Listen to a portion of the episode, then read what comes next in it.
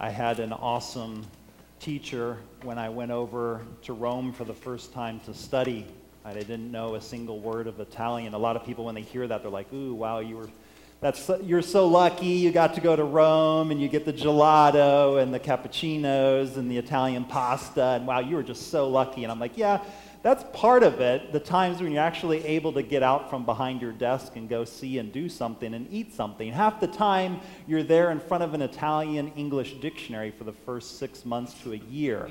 And when i arrived over there we had this intensive course try to cram as much study of italian as you can and there you go the best thing to start studying is philosophy and that's what we did so philosophy in italian and i had this awesome teacher over there he was a priest from england and he knew that we were absolutely clueless. He taught Introduction to Philosophy, and he would look out and he would just see this glazed look on all of our faces as we're, you know, feverishly copying down definitions from our English Italian dictionary and not understanding a thing he's saying.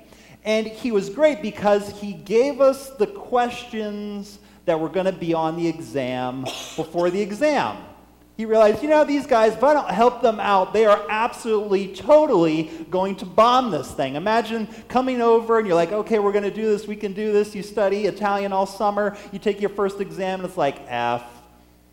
He didn't want that. So, real nice guy, Paul Haffner was his name, Father Paul Haffner, and he would tell us, he would say, okay, now you can't tell anyone else in the university, but these are the questions to my exam right? How cool is that? I mean, those are the teachers that we want, right? As kids, we're like, yeah, I want the teacher that tells me the questions that are going to be on the exam. Awesome. Today, we arrive, like I said at the beginning, at the end of our church year, the feast of Christ the King. Last year, I explained the history behind that feast. This year, I want to go more into the gospel, the Word of God itself right? So I'm going to test your memory. If you don't remember what I said last year, it's probably because I said the 9 o'clock Mass, so you have an excuse. Don't worry. so, the end, as I said, the end of the church year should come as no surprise that last Sunday and this Sunday, we have some pretty rough, tough gospel passages. Last Sunday, we have the parable of the talents, and the master goes away, gives his talents to his servants, goes away and returns after a long time. Jesus Christ, who ascends into heaven, and now we've been waiting for 2,000 years for him to return. And he comes back and he reckons with his servants, and the one who doesn't invest, the one who fearfully buries that money in the ground, gets that money taken away from him and is cast out of the kingdom. This Sunday, things get even rougher.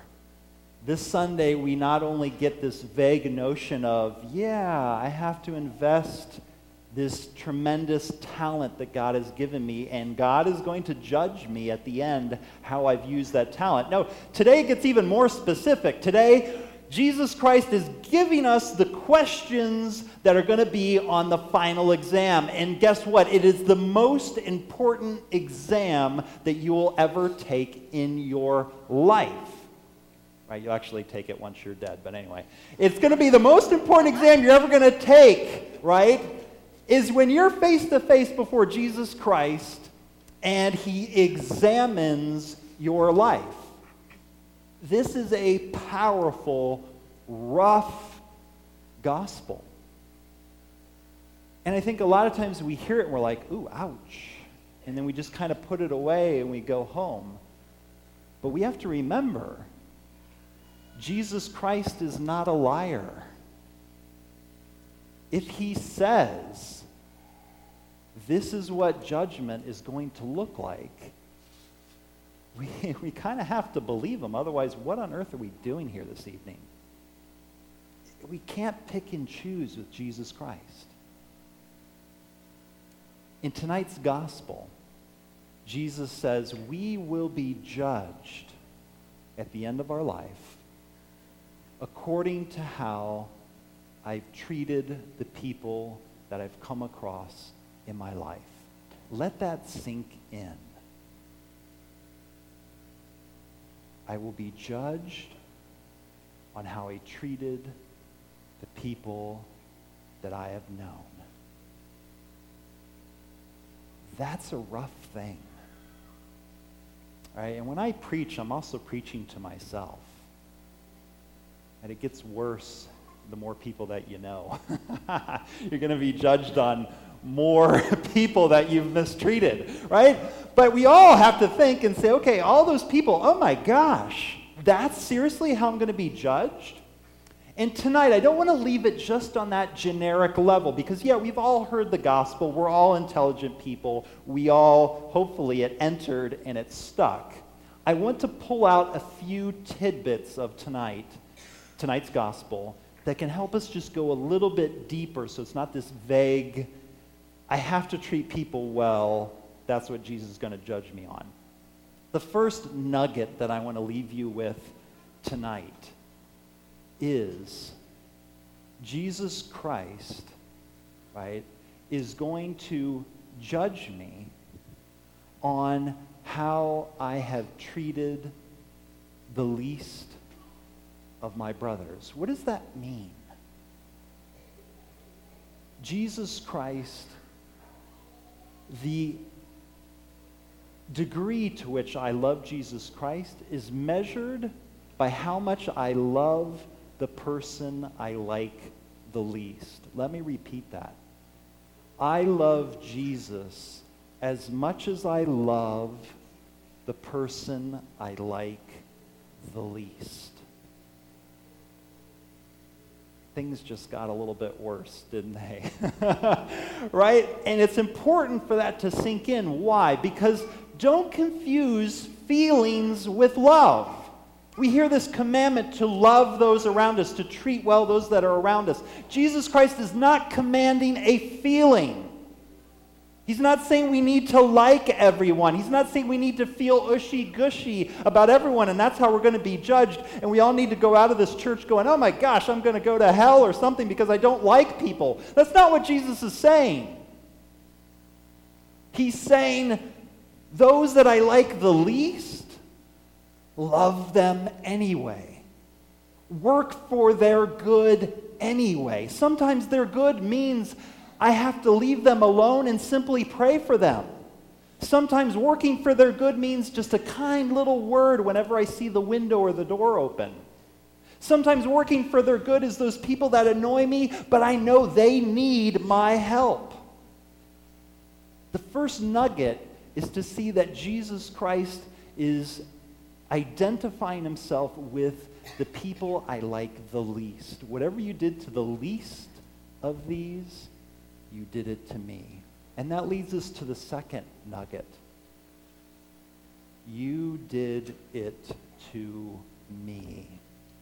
And I know I mentioned this last year through the words of Mother Teresa of Calcutta when someone asked her, What drives you to do the charity that you do? And she took this person's hand in hers and she said, You did it to me. Notice, Jesus Christ didn't say, It's as if you did it to me, or I really like humanity. Please don't please be nice to them because I really like them. No, Jesus Christ says, whatever you do to them, you are doing it literally to me. And that's a mystery. Jesus Christ has identified himself to such a degree with humanity by becoming man that he now associate, associates himself to such a degree that whatever I do to every single person, it is literally done to Jesus Christ. It blows our mind that Jesus Christ has associated himself to that degree with humanity, my brothers and sisters. That's the second nugget. We're not called to be nice because Jesus wants us to be nice to these people over there. Whatever we do to them is done to Jesus Christ. And the third nugget, and I think this is the hopeful nugget, both the righteous on his right, even though this is my left, and the unrighteous, the goats who are on Jesus' left, neither of them realized that they were doing it to Jesus Christ, to the Lord. Remember, he rewards those people on the right and he says, Come into inherit the kingdom because you clothed me, you fed me, you gave me to drink. And they're like, When did we ever give you to drink and feed you and comfort you and clothe you and visit you? I don't need in every moment to know and feel, oh, this is Jesus Christ in front of me. Okay, I have to keep that in my mind. Okay, I got, I got it. Hold on to it. Hold on to it. Okay, now my act of charity worked. No, Jesus Christ says, even if you don't even realize it, do it anyway. Love, give, nurture, take care of those around you. That's what I am going to judge you on. Don't worry about it if you realize it or not, or if you have the intention or not, or you feel like it or not, or you feel ushy or gushy or not. He says, do it because you're doing it to me. And I want to leave you with one last nugget. It's easy to read this gospel and think of the material stuff. I have to feed. I have to give drink. I have to visit. I have to clothe. I have to take care of the poor. I have to help my neighbor when he wants to put up Christmas lights. It's, we, we think of the stuff. But I invite you to think, at, think of the deeper level. Jesus Christ always cares about the spiritual before the human the material level? Do I feed those who are hungry for God's word? Do I give drink to those who are thirsting for a relationship with Jesus Christ?